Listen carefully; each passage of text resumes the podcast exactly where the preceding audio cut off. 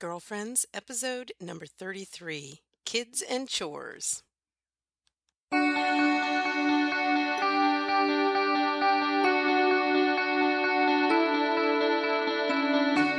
Hello, and welcome to Girlfriends. I'm Danielle Bean.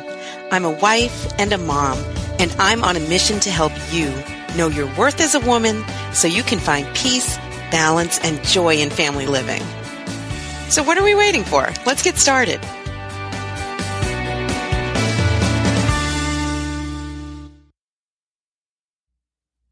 Hey, girlfriends. Thanks for being here. Thanks for showing up for another week of the Girlfriends podcast. Uh, just a little side note before we get started on this week's topic, which is a perennially popular topic kids and chores. I get questions about kids and chores all the time. For as long as I've been writing or blogging or anything, I've been hearing from moms about kids and chores. So that's why I thought we'd take that on this week. But before we get to kids and chores, I wanted to revisit uh, the episode from a couple of weeks ago where we talked about body image. Um, it just struck me this week. I had a thought about body image and the example that we set for our kids because they're always listening. They're always listening and they're taking it all in. They're learning about how to talk about, how to think about their own bodies, how to, how to care for themselves by seeing what we do with ourselves and the way we talk about ourselves. Anyway, um, it was just a small thing, but it really struck me and I thought I'd share it. Um, it was a couple of nights ago that um, a lot of the kids were having ice cream treats. I, you know, during the summer, it's such a short summer here in New Hampshire, but we've had a lot of heat, and we, um, I try to keep the freezer stocked with like, you know, fudgesicles or those freezer pops, and you know, different kinds of frozen treats for the kids. And although it's not a free for all, it ends up being that way some days, and I find the wrappers all over, drives me nuts. Anyway, that's a side note to this side note. Um, on this particular particular day, they, we had run out of those treats. And one of my older kids was disappointed and uh, that we didn't have them. And so I said, well, you know, there's that box of, you know, I keep for me in there a box of, they happen to be Weight Watchers brand little ice cream bars that are like 80 calories each or something. And they're, they're pretty nice to have. A box will last me forever because I don't need them every day. But when you're really kind of craving something sweet, it's kind of nice to have a low calorie option in the freezer anyway, um, I said to this my older uh, child that was disappointed. I said, "Well, you can have some of those, you know, that are in the you know the freezer down there. That those ice cream bars that are mine." And he's like, "What? What are those? I don't even understand why we have these." And I said, "Well, those are just ones that I can have." And I, you know, wasn't really thinking and wasn't really meaning to give a lesson to my kids in any kind of way. But Gabby, who's my 13 year old daughter and always very observant, said, Mom, those aren't the bars you can have. You can have any ice cream bars you want. And I just laughed because, of course, that's true. But look at the way I was talking, like setting these limits for myself. And, you know, although I, I certainly don't want to be choosing to eat a giant bowl of ice cream every night. And that's why I keep those things, is so that I'll have a healthier option. But it's important to think about the way we the way we talk about these things, and that comes from the way we think about these things. You know, in my mind, those are the ones I can have, the other ones are the ones I can't have, you know? And took Gabby to notice it and point it out to me. So I just thought that was really interesting and a good reminder to me. And I wanted to share that reminder with all of you that our kids are watching and they're listening and they're learning lessons even without us ever meaning to give them one. We're teaching them every day with the things that we do, with the things that we say. And it's really important, especially when it comes to body image. I want to model positive body image for my daughters. I don't want to talk to them in, in ways that are, you know, putting myself down or talking about, you know, loathing my own body and not being grateful for the body that God gave me.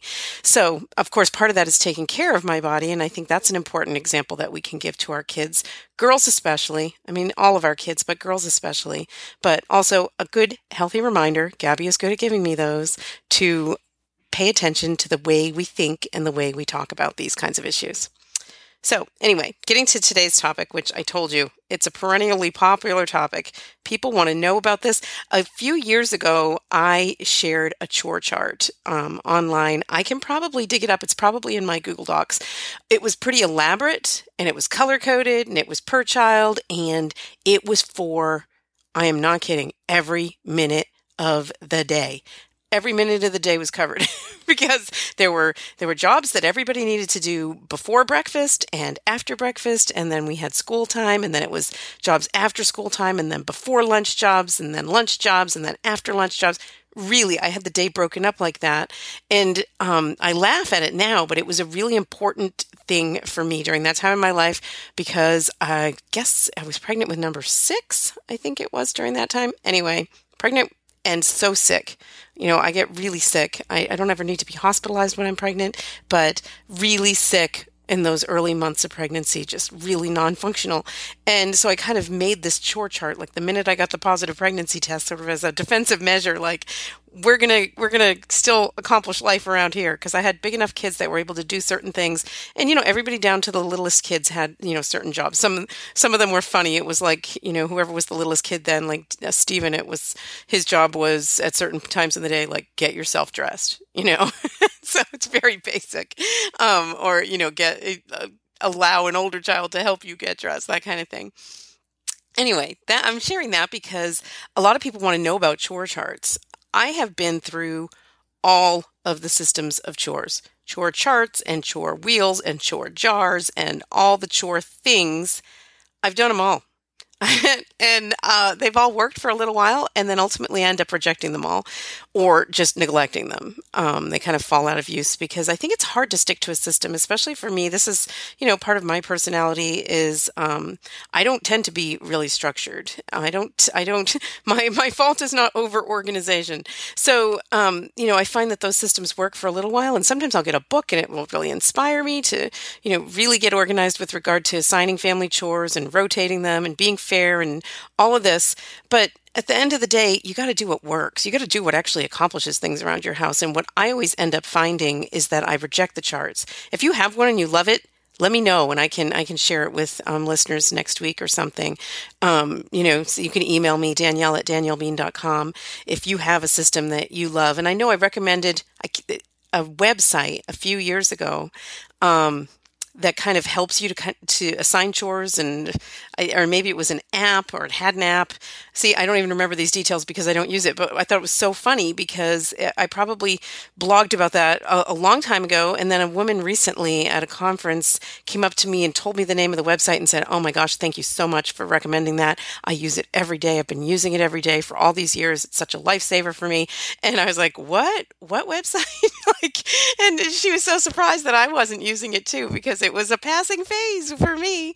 Um, but I just I, I, love that because it was really working for her. So that you know that just really emphasized for me. You got to figure out what works for you, and you got to go with that. You know, um, don't don't think you have to do what your sister's doing or what your girlfriend's doing or what your mom always did. Figure out what actually gets stuff done and keeps you sane in your house is the number one thing when it comes to charts or not charts. Or sometimes you need charts for a, a certain season in your crazy life, and then you don't need them so much. You know, like I like that example I gave. Um, so that's it about charts. That's all I have to share about charts. And I'll look up the, the link to my my crazy hyper uh, super scheduled chart from years ago um, in case anybody is in that time of their life right now and they could use it. I think that's great. Um, but why are chores important? Why is it important? Well, first of all, I think we need to figure out like what's our goal when we're talking about chores and kids. Like, what's our goal here? Of course, one of our goals is to just get the stuff done, like this basic stuff, like cleaning, laundry, meals, those basic things that need to get done every day. Um, we want to get them done. And it's not fair to burden the mom with all of those. And, you know, I grew up in a household where my mom did do pretty much everything. I mean, we had chores, but honestly, I was lazy. I was lazy as a kid. Sorry, mom. And it, she let us get away with that. And I totally get it now that I'm a mom because I go through times in my life where I totally let my kids get away with being lazy and I know they're being lazy and out of my own laziness because I don't want to get up and make them get off their butt and, you know, do X, Y, or Z. The easiest thing for me to do in the moment is just to do the thing myself. I get that. Sometimes that is the appropriate response because we can't always be perfect about these things. But if one of your goals is to make your kids contribute to the household in a reasonable way, to share the burden of household chores because it's not fair and you're going to go nuts. You're going to freak out on everybody one day because you're doing everything and everybody else is sitting around. And you know, I can I can testify to the fact that um, as as a kid, you very easily fall into these expectations like, oh, mom will do it, mom will do it, you know. And then when you're on the other side of that, of the mom will do it, it will drive you up a wall. And you know, it's not even it, it's not even anybody being malicious, but if mom always does it, that's what's going to be the expectation. So you have to you have to establish some you know regulation with regard to chores even if you don't want to do a chore chart but the way I tend to do it is um, we'll have certain times a day where we kind of clean up together. And this is easier to do during the school year with my younger kids who are homeschooled. Um, and I, I find that my older kids although they they worked a lot they did a lot of chores and at a very young age were very capable at a young age early on in their lives that um, some of my older kids who go to school they do a lot less around the house. And I think that's just natural because it's not that they're not willing to contribute, they are, but they're getting up early in the morning and they're going to school and they've got sports and other commitments, jobs, some of them. And by the end of the day, they're doing homework and they're just they're just tired. And while I think it's not right for them to be entirely focused outside of the household, certainly there are certain expectations, especially on weekends, that you can require of them. With us, it's like helping with um, just general cleanup around the house or it or something like hauling in wood in the winter, you know, those basic things that need to get done. You can save some for the weekend for bigger kids. But, you know, keep in mind what your goals are. So, is your goal to have your children not be lazy butts? Well, yes, that can be accomplished through assigning chores on a regular basis. And I find that the more I do it and the more I kind of make it like a, a team spirit kind of thing, where it's not just picking out one kid and saying, hey, you, right now, I want you to go in and, and sweep the dining room floor uh, I try to make it that we're all doing things at the same time, me included. You know, it just feels like now's the time we're going to do a general cleanup in the house. Uh, I'll try to do it a couple of times a day. Um, and it, they generally have good attitudes about it. So then I'll, you know, assign various chores or something else that I've done with varying degrees of success is assign kids rooms like you know we're going to spend the next 10 minutes doing a cleanup. You're in the dining room. You're in this living room. You're going to tidy up in the bathroom or sweep the stairs or whatever it is you know you know the things that need to be done. And so you know dividing it up that way but then all working at the same time i think really works well for my family right now. That's that's kind of the way i tend to do it. But then there's the other goal that you might have with having your kids do chores and that's to teach them some basic life skills and this is great. You know, I always think when I'm teaching my kids, you know, how to do laundry, I shared a while back that I've got a new system where they each are in charge of their own laundry and they each have their own laundry basket. I am still loving that system, by the way. It works great. It, I mean, not perfectly. We still have our issues sometimes, or the days when everybody's trying to use the laundry machines at the same time. But for the most part, it works really well. And I no longer have the overwhelming job of just giant piles of laundry that need to be sorted and put away. That that has really, really reduced the, the level of labor that's involved in keeping up with the laundry around here. So I still really do recommend that. But if you want your kids to be able to do basic things like laundry, like prepare a meal, like um, fill the dishwasher, run the dishwasher, work a vacuum, how to sweep a floor, if you want them to know how to do these things, you have to teach them how to do these things. And I know this is why we don't sometimes. This is why, uh, you know, I'll a lot of times just decide, oh my gosh, I'm just going to clean the bathroom myself because then I will have a clean bathroom. And it's a pain in the neck to like walk a kid through it. But it's a worthwhile investment of your time to teach kids these basic skills for basic chores. Like for example, let's say like the the cleaning the bathroom chore you can break it down into smaller parts. You could have them do just one one part of that, you know, one part of that chore for the first time that they do it.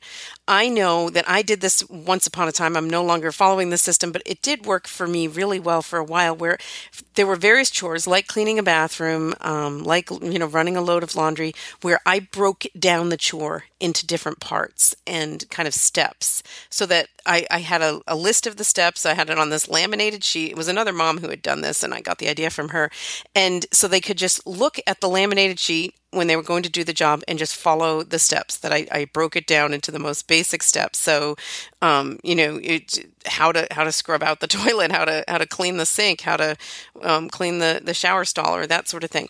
So it was that was a nice way to really actively be teaching my kids in a way that didn't always have to involve me being right there with them. Of course, if they're very little, you do need to be right there with them, and in that case, maybe you don't want to be assigning, you know, the four year old to clean the bathroom. But four year olds are more capable than you think, and um, there may be something that they're able to help out with with re- with regard to cleaning the bathroom if you're doing the job. That they could be right there with you, and you could assign a part of it to them. But you know, breaking it down into steps was really a concrete way to even show them like you're learning a skill here and this is you know to make sure that you don't miss any of the steps and that this job gets done properly so that was really helpful for a while and i might actually now that i'm talking about it do it again with my younger kids because that really was my older set of kids I tend to break up my kids in, in fours. My four oldest and then my four youngest are kind of two packs to me.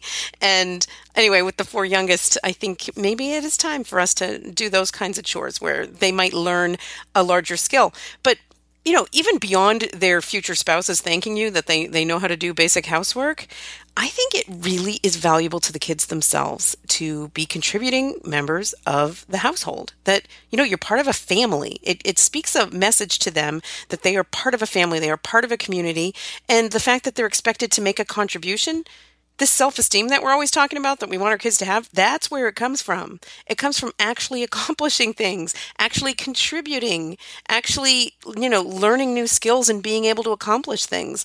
That's how they're going to feel good about themselves. That's how they're going to get that self esteem, not us telling them how awesome they are while we run around like a maid around them being a contributing member of the household is a huge boost of confidence to your kids. So if you're trying to avoid giving out chores because you think it's mean to your kids. Well it's mean to your kids not to do it. You know it's it's mean to you not to do it and and mean to your whole family in the end because you're going to end up burnt out disgusted wanting to quit possibly being like a martyr mom and just making your whole family miserable in the process.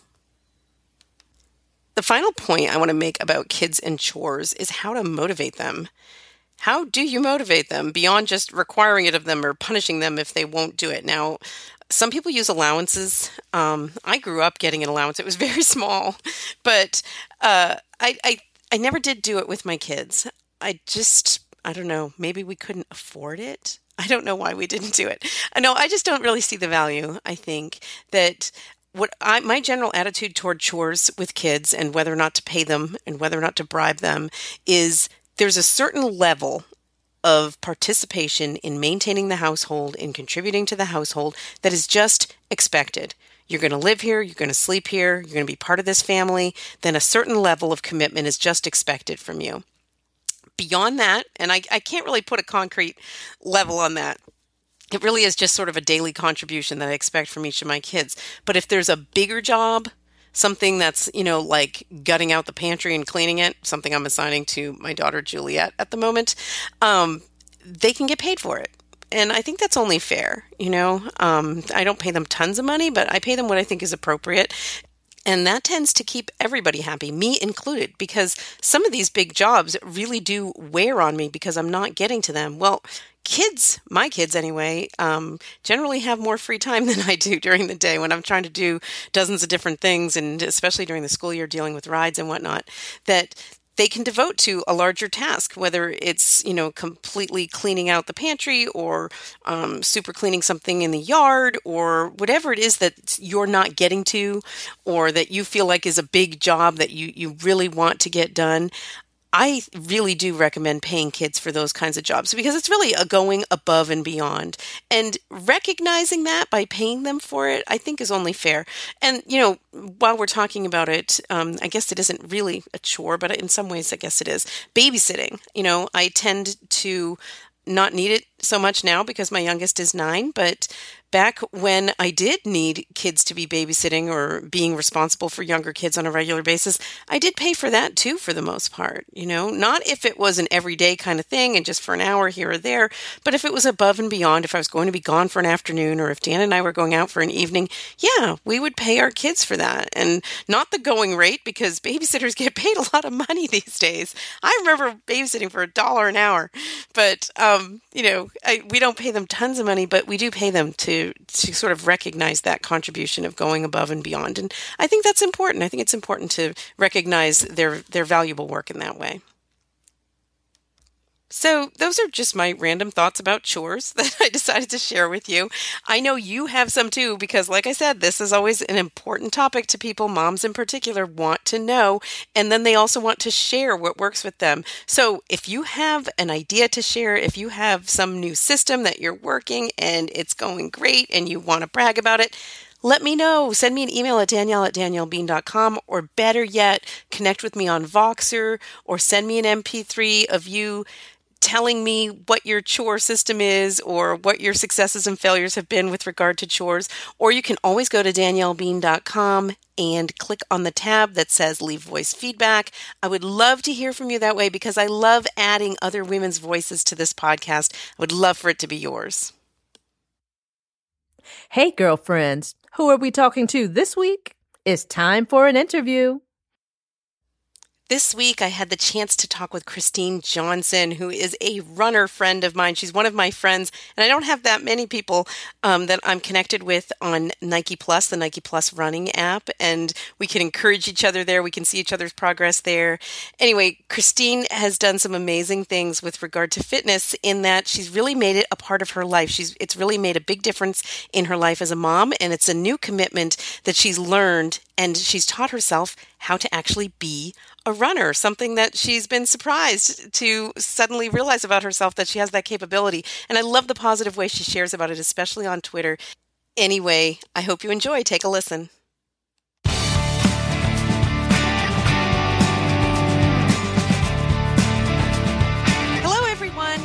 Excited to welcome a Twitter friend of mine to the Girlfriends podcast today. Christine Johnson is here with us. Christine is a wife of almost 23 years and a mom. Her kids are 15 and almost 18, as well as a lay Dominican. She homeschools and is a contributor at CatholicMom.com, in addition to sporadic blogging on her own site, DomesticVocation.com. She is also a contributing author to Word by Word, Slowing Down with the Hail Mary, as well as the upcoming The Catholic Mom's Prayer Companion. Welcome to Girlfriends, Christine. I'm glad you're here with us.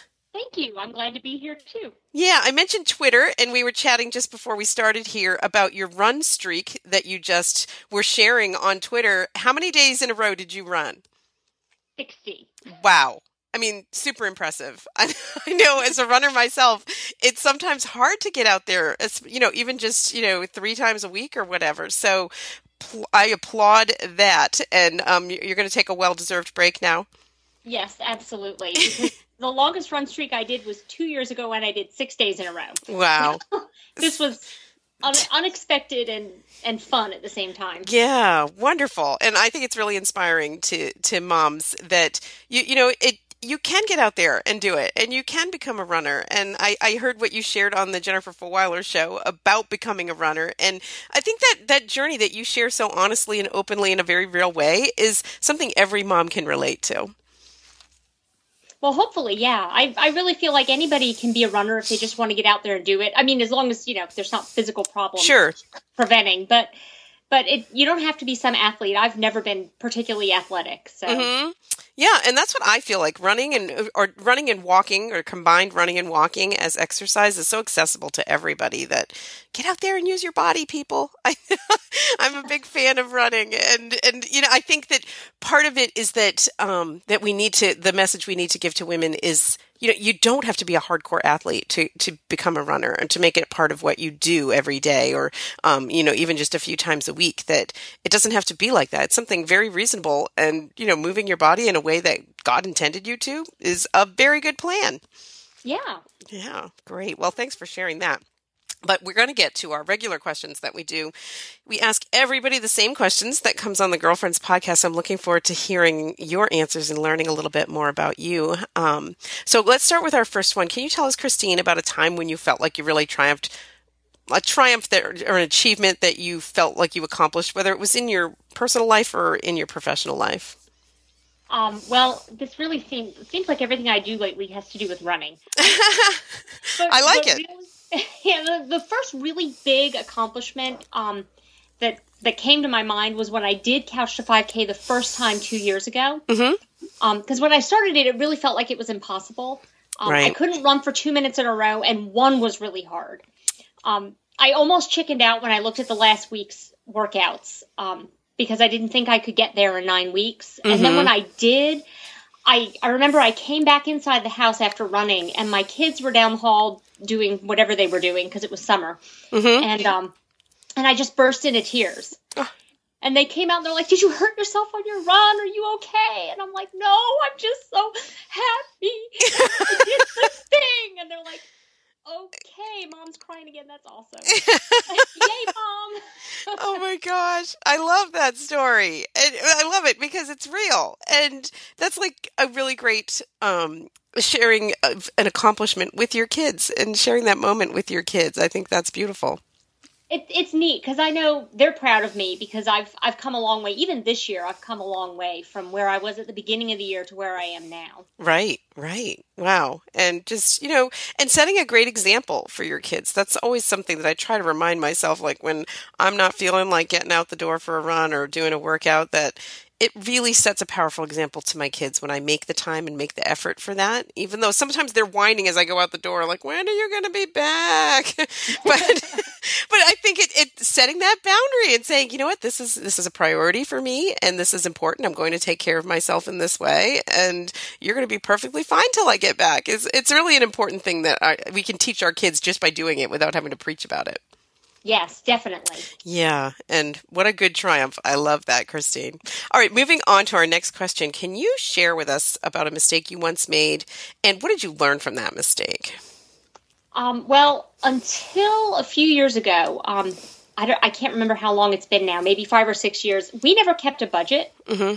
And uh, I quit working 12 and a half years ago when we moved from Florida to Virginia. And our finances were a huge disaster. Mm-hmm. Um, and we wound up friends of ours gave us um, Dave Ramsey's book, and I wound up. Uh, my husband and I sat down and we learned how to write a budget and how to stay within it. And um, we wound up, what we learned was how to pay everything off. Uh, we paid off everything but our mortgage stuff. Um, and while we're not, you know, completely where Dave Ramsey would think we might want to, he might want us to be, um, we've learned how to stay in in a budget. And so that was that was a big deal. Um, mm-hmm. Um, and even like going those little bitty baby steps at just pay this little thing off and pay this little thing off. And, you know, baby steps towards your goal are still steps right. that bring you closer. So, you know, you can't like, just like I couldn't go out and run for a 5K when I first started Couch to 5K, I also couldn't just turn around and pay everything off all at once. We, mm-hmm. we had to mm-hmm. learn how to do little bits at a time and change our, change our habits to keep that in check. Sure. Yeah. And I, have I've never done the Dave Ramsey program, but I've done similar ones, and I know people who have. And that's what I find is helpful. Is it kind of walks you through small steps in the right direction. Yeah, and it's always good to have somebody to help guide you through things that you don't know how to do. Right. Um, and I know this sounds really bad, but sometimes it's helpful when it's not your mom and dad because even when you're you still don't want to take advice from your parents. I don't know. It's that pride thing. Oh uh, my god! I think I need to go to confession about it or something. I know. Well, that's so true, though. And I'm keenly aware of that with my own kids. So that's why I'm always grateful when they have good resources and good role models in their lives who are not me, because sometimes they need to hear that message from a different source. Yes. yeah. Oh, gosh. I love it. Okay. Um, now, you said a couple of the, the questions that I sent you were related. Maybe you just want to address one or both of them, um, talking about the best advice you ever received. Um, Right, and that relates back to the advice I'd give myself from 15 years ago. Okay. Might be easier to get the best advice part if I kind of told that. Okay, Um, tell that first. okay, so um, my younger daughter, as you said, is uh, is she's 15, Mhm. and um, when I was pregnant with both of my girls, I had very bad hyperemesis, Mhm. um, and I I was morning sickness would have been a, a drastic improvement. It was it was very bad. Um, I I've written about it on my blog a couple of times and and supported um, the hyperemesis uh, gravidarum awareness campaigns that come up every May. Mhm. Um, and you know, when you're sick for 20 weeks, um, with nonstop throwing up or being on heavy drugs with your first pregnancy, and then you do it for 25 in the second time, Mhm. um, you know, it's scary. The Right. idea of having more babies is really scary. And so, um, you know, when I read this question, the only thing I could, I was like, well, what was I doing 15 years ago? It's like, 15 years ago, I was preparing to have a tubal.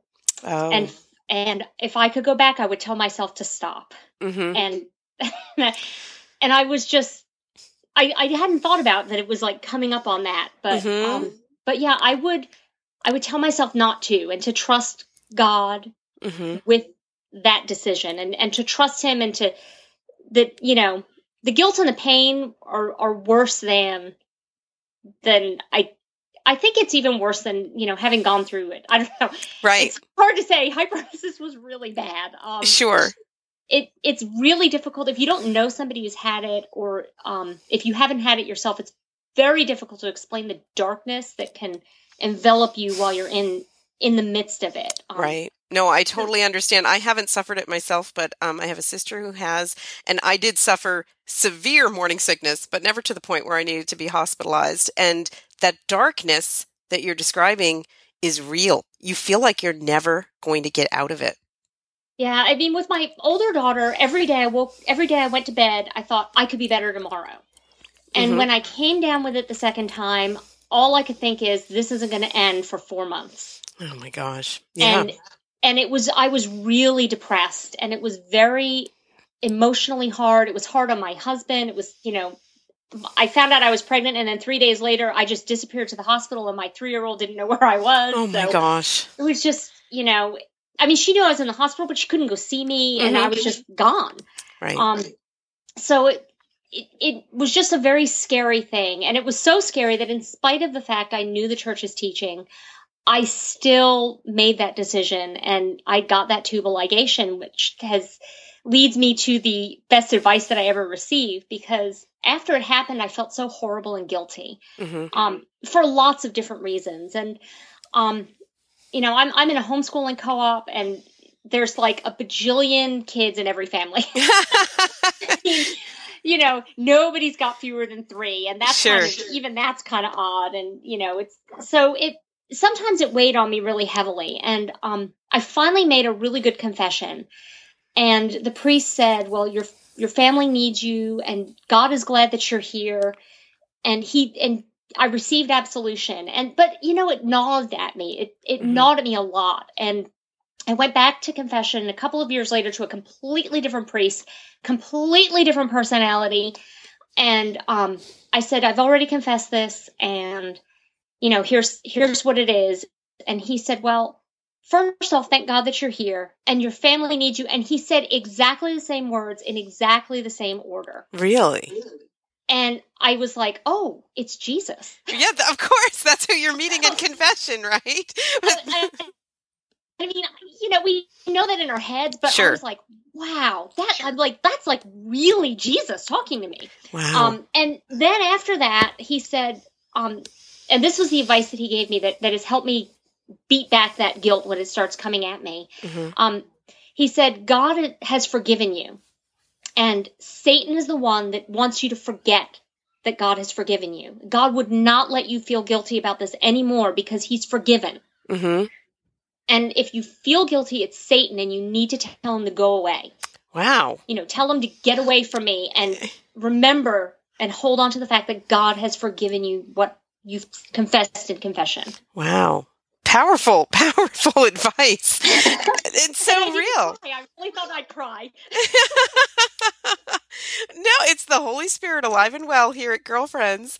Um, I love that story. I mean, what a what a powerful witness that story is. First of all, to the idea that you know it's very real, and um, I think every one of us can relate to making decisions out of fear. And that, you know, I think we've all done that to some extent in our lives and regretting it afterwards because that's the temptation always, isn't it? Just to, to not trust in God, whether it's about your family life or about your finances or whatever it is that's stressing you out, to put our trust in something other than God is, I think we all can relate to that temptation. It's very real. It definitely is. And I mean, I still, that same temptation's there for other things still. Sure. So I'm still figuring things out. but and then I love the the beautiful testimony of you know those those confessions and that what you brought to Jesus there in confession and hearing that same message. Um, how much more clear could God's message be to you personally but then now that you've shared with all of us that that same message of because i think you know no matter what it is that you've brought to confession we all do have that temptation to hold on to the guilt to beat ourselves up and what a powerful reminder to recognize where that's coming from and it's not of god it, it has really helped me in times where it it rushes back at me and i think nope God forgave me, and Jesus told me so himself. So, so stick it. That's right. Just stick it in your ears. well, that is so great. And what, what a powerful witness, though, for someone out there, anybody who might be holding on to guilt for some past decision, um, some past sin, even if you've already confessed it, if you're holding on to that guilt, bring it back to confession and just let go of that burden there because there's nothing but grace and joy and relief to be found inside of doing that. Even if it's scary, I get that it's scary. I'm always telling my kids that because it's just, you know, getting through that, that step and, and getting yourself to confession is so important. Oh, amen. Yeah, well, thanks for sharing that. Um, okay, we've got time for one more question um, before we move on to your lightning round. Let's just end with um, Christine. What's something that people might be surprised to find out about you? Um, I used to be an interpreter for the deaf before we moved to Virginia. Wow. Um, and it was my favorite job I've ever had. Um, I did that in live captioning for uh, for deaf and hard of hearing students at, at a couple of colleges in in uh, the Orlando area. Wow! Do you keep it up?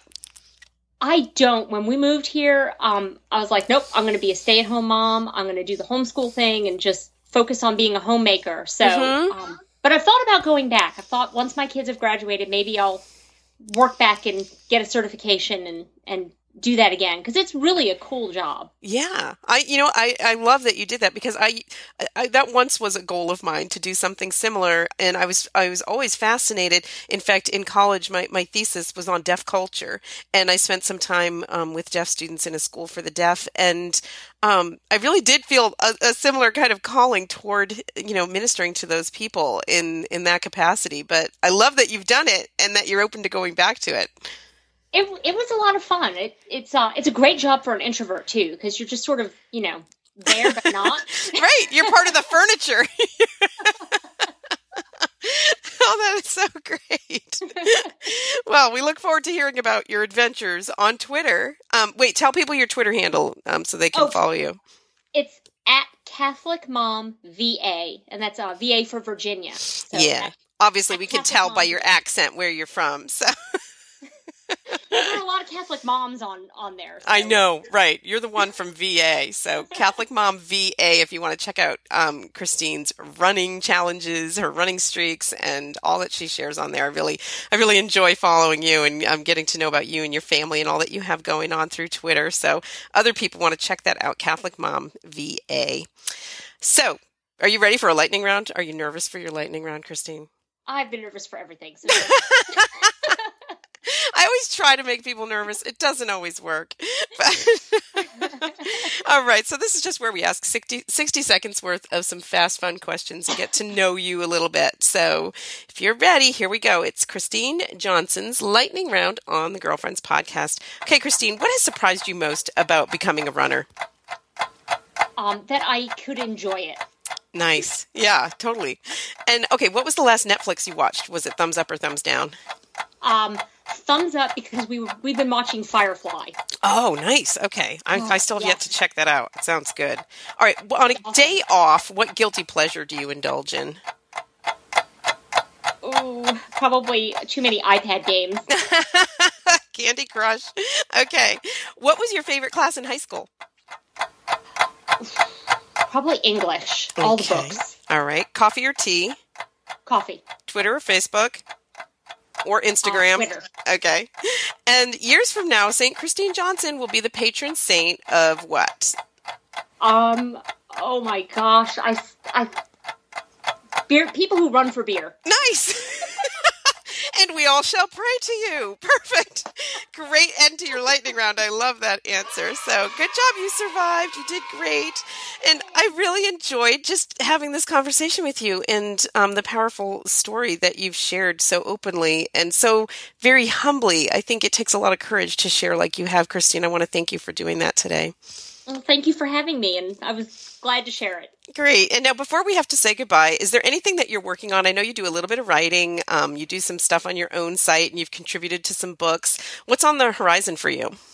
Um, well, I am working on a manuscript that I that I'm putting together about uh, on the Rosary. So, oh, I've been excellent. doing a lot of as a Dominican. That's that's kind of like a I don't know. You, you think it would be like an easy thing, but it's nerve wracking a little bit. Sure, sure. No, how how exciting! Great. Well, we look forward to um, seeing that work come to fruition in the coming months. So great! And thank you, Christine, for all that you've shared, for all that you share on Twitter, for how open and honest you are sharing about everyday real life as a Catholic mom in Virginia. I love everything you do. Thanks for coming on. Thank you so much for having me.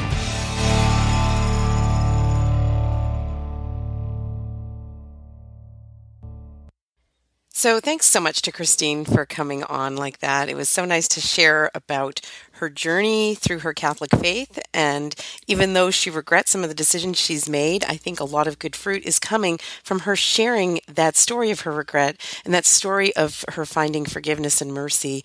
That it's a message that we all need to hear.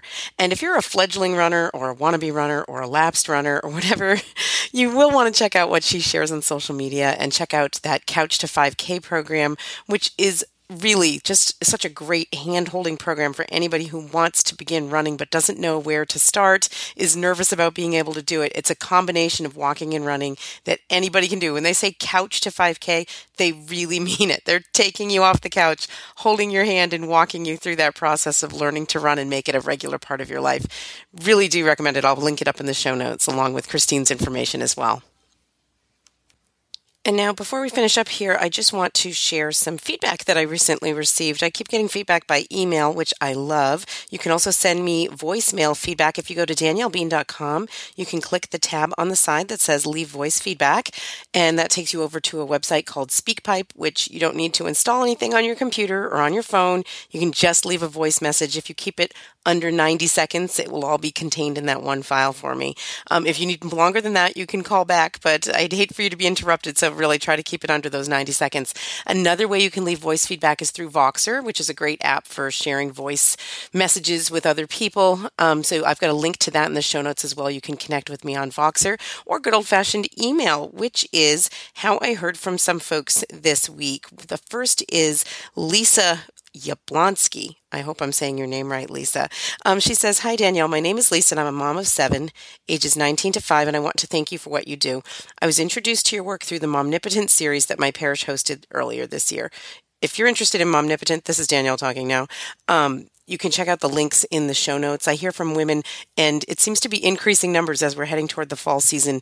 A number of women that are looking for a program that they can do in their church that's specifically geared toward women.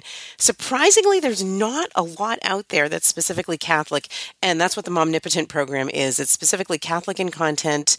Um, although I think a Christian from any you know any kind of Christian faith would appreciate its content. It's really aimed toward women in particular, um, but also moms. And it's just taking the teachings of John Paul II's theology of the body and making them accessible to women of all different backgrounds, all different um, walks of life. So that's what Momnipotent's about. So if you want to check that out, it'll be in the show notes. Anyway, on with what Lisa say. Can I just say I really enjoyed enjoy meeting with you each week talking about the podcast. You have such a natural way of talking about the successes and vulnerabilities we face as mom and women, and sometimes those things can be hard to admit even to ourselves. I appreciate your candor and the courage it takes to put yourself out there. As a mom of a big family, I've struggled with finding and maintaining good female friends. I have a lot of friends, usually women from various groups church, my kids' school, volunteering, etc. And we connect on a certain level and we interact there. They tend to come and go for a season. It's hard to find the time to invest in long-term friendships at this stage, and I'm okay with that. But I but listening to your podcast or picking up one of your books, I just read You're Worth It, full of things I needed to hear. And I know you really get it. Finally, someone who understands all the struggles on a macro level, not just the pieces. That this parenting business is a marathon because although I have a college student, my baby is just entering kindergarten. Not everyone can relate. You clearly can. Thanks for sharing of yourself and helping me feel less alone. I feel if you lived close by, we'd be friends. From Lisa. Thank you, Lisa. And I think I agree just from your short description there that we could be friends if, if you lived closer. And I feel that way about so many people that write to me, connect with me, that you know what what Lisa's describing here is a common situation where we women are so involved in our family lives at whatever stage you're at it's all encompassing it's overwhelming and of course we do need to focus on our families but that can make it a real challenge to develop long term relationships with other women, to invest the time that it takes to build true friendships can be difficult when you're a mom. And so, you know, Lisa's got kids from kindergarten to college, and that is a unique circumstance, but it's one that many share, and I know many of my listeners share. So, um, you know, I, I, think there are ways in which we can connect as women and as moms. And I just want to encourage Lisa and, and everybody else who's listening that it's worth making that time to invest in those relationships. You you may not have, you know, great success throughout all of your life, but there are certain people in my life that have been there from the very beginning and for sure we've had seasons where we barely talked or barely texted or, you know, back in the days when people used to actually make phone calls, that was how we connected. And um but I so appreciate them still being in my life and we connect when we can. And just having that history together is truly valuable. And, um, you know, I just want to encourage you if you don't have that in your life to seek it out. And it doesn't have to be a huge investment of time, but just making that effort, I think it really pays off in the long term when you've got a friend who knows your history, a friend who's been around for, you know, multiple occasions in your life that you've shared many different events with. That, you know, that's an important part of how we experience uh, our families, I think, as women, is being able to connect with other women about that, connect with other women about the things that are truly important. And that really was one of my goals when I was putting together the Momnipotent Study Program was just plain to encourage women to get together because I found even in my own parish that wasn't something that was happening on a regular basis. And so having a program I think is a nice starter for women that it gives them an excuse, it gives them a reason to get together. And it's really really been encouraging to me the number of women I've heard from who've done the program in their parishes and then were so happy to be getting together on a regular basis. The program is eight weeks long, so they'd meet once a week generally for eight weeks. And at the end of the eight weeks would decide, you know what? We kind of want to keep getting together. Let's look for either another program or um, just come together once a week to either, you know, watch a movie or, you know, have cake and coffee or you know have have somebody you know share a bible reflection or whatever it is I think it, it's been helpful to women, and it was my hope that it would be helpful to women in creating kind of that excuse and that habit of getting together on a regular basis because sometimes we need someone to kick us in the pants and make us do it. And so, if you haven't checked out the Momnipotent study, um, that's a good opportunity for you to do that, and you could bring it into your parish. There, if you go to um, Ascension Press, or you can get a link off of my website to the Momnipotent study, uh, at daniellebean.com, um, you can get a link to get a free sample. So it has to be somebody from your parish who orders things in an official capacity. They're the person that has the authority to be able to ask for and receive the entire program. So you can thoroughly check it out and see if it's a good fit for you before you decide to invest in it as a parish. So you can check that out. So thank you, Lisa, for sharing those thoughts. The next bit of feedback that I got um, was from listener Becky, which is a little bit of a challenge to me. This is what Becky says Hi, Danielle. I love your podcast and listen almost every week. I did find myself disagreeing somewhat with your thoughts on prayer this week, or perhaps just questioning my own opinions on prayer. I believe strongly that God does want us to pray for specific things, not because we can control or manipulate God, but because He has ordained that our prayers can change things. I think praying only to understand and live the will of God and not praying for for specific things keeps God at arm's length, as if we really can't get too close because we might be disappointed by not getting the exact thing we asked for. I don't even know if I could really have a true intimate relationship with Jesus without asking for specific things. Thy will be done should always be accompanying every prayer, but Jesus himself prayed, Lord, take this cup from me, and then but not my will, but yours. I think God can place specific intentions on our hearts to pray for and then use those to really impact the world and specific people. I have to pray for my dear friend with cancer, heal her, Lord, always accompanied with an understanding that God can make good out of anything. What do you think about this? Well, thank you, first of all, Becky. I, I love that you're um, challenging me in that way. And I think that maybe it's just what um, the difference between what I talked about in that specific podcast, which I, I, could I should memorize these numbers of the podcast, but it's the one on um, finding peace in the midst of chaos, where I talked about uh, a particular way that I've experienced finding peace in my prayer life was by letting go of that attachment that I had to specific outcomes. Um, and I really, I don't think we really disagree very much. I think it's more um, where you are in your prayer life and the way that you're approaching praying for specific things. It sounds like you have a right balance between wanting to share your heart and your desires with God, wanting to bring those to God as you would to a close, intimate friend, but being understanding and accepting of the idea of accepting God's will. And it may or may not include those specific things that you're praying for. And I think that what I've struggled with is an over attachment to my particular preferences and in praying specifically for things and i'm, I'm not saying that i don't um, you know like i said in that podcast I encourage people, including myself, bring it all to Jesus, bring it all to God and lay it out before Him. Tell Him all the things that are going wrong and the way the kids are driving you crazy and, you know, the specific thing you hope for inside of your marriage or whatever it is. Bring it to Him. But then what I've had, had to struggle with, what I've been working on is detaching myself from those plans as if prayer isn't so much me um, connecting with Jesus on an intimate level and sharing my heart with him and being open to hearing what he might want to say to me, but more it was becoming like a list of these are the things I need you to do for me, where I felt like I was too attached to that idea of I've already got this figured out, God. You know, thank thanks for whatever you have planned, but I've got it planned better. And here's my list of things and how I need it to go down. And so that's where I've been. And that's why and that's what I was trying to share inside of that podcast. And I don't think it really means that either of us has the right way or the wrong way. It's about where you are in in your prayer life right now. And I feel that um, in my my way of detaching and being more focused on accepting the will of God rather than giving Him a list of what what I want and the things that I'm desiring or struggling with in a specific way. I think it's it's helpful to me to be focused on that trust. And that does not at all get in the way of me having an intimate relationship with Jesus. I think it really helps me actually to be focused on that. You know, I, I think about like inside of um, my marriage, for example, the more that I trust Dan to want what's best for me, the, the closer we are. The, the more that I, I, you know, and the closer we are, the more I trust him. You know, it kind of works both ways.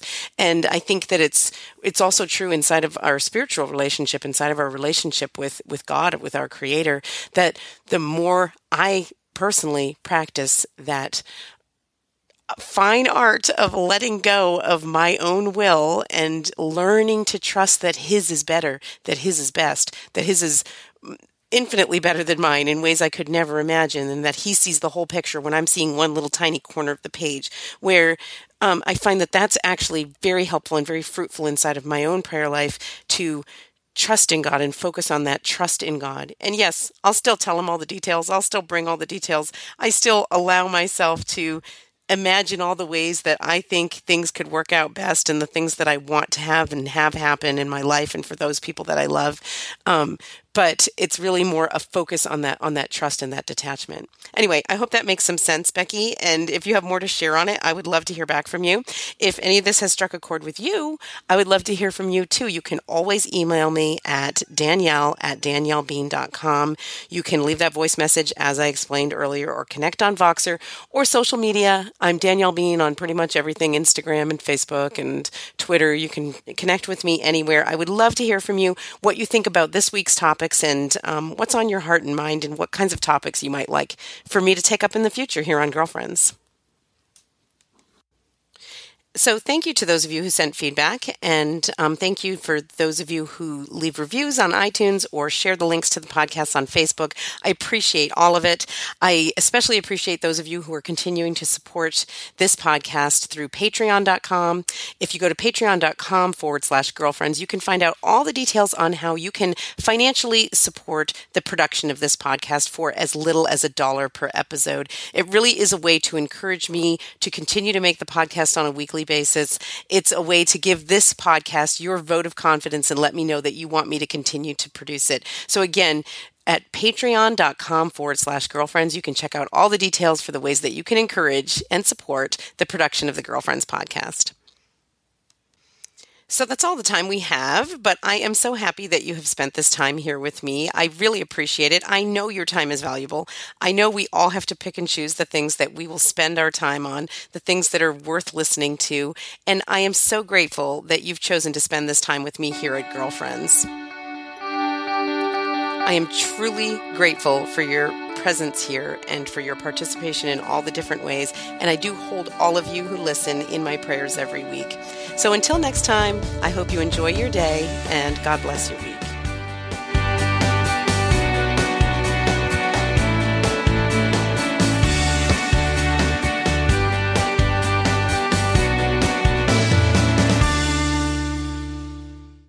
Girlfriends is a Danielle Bean production.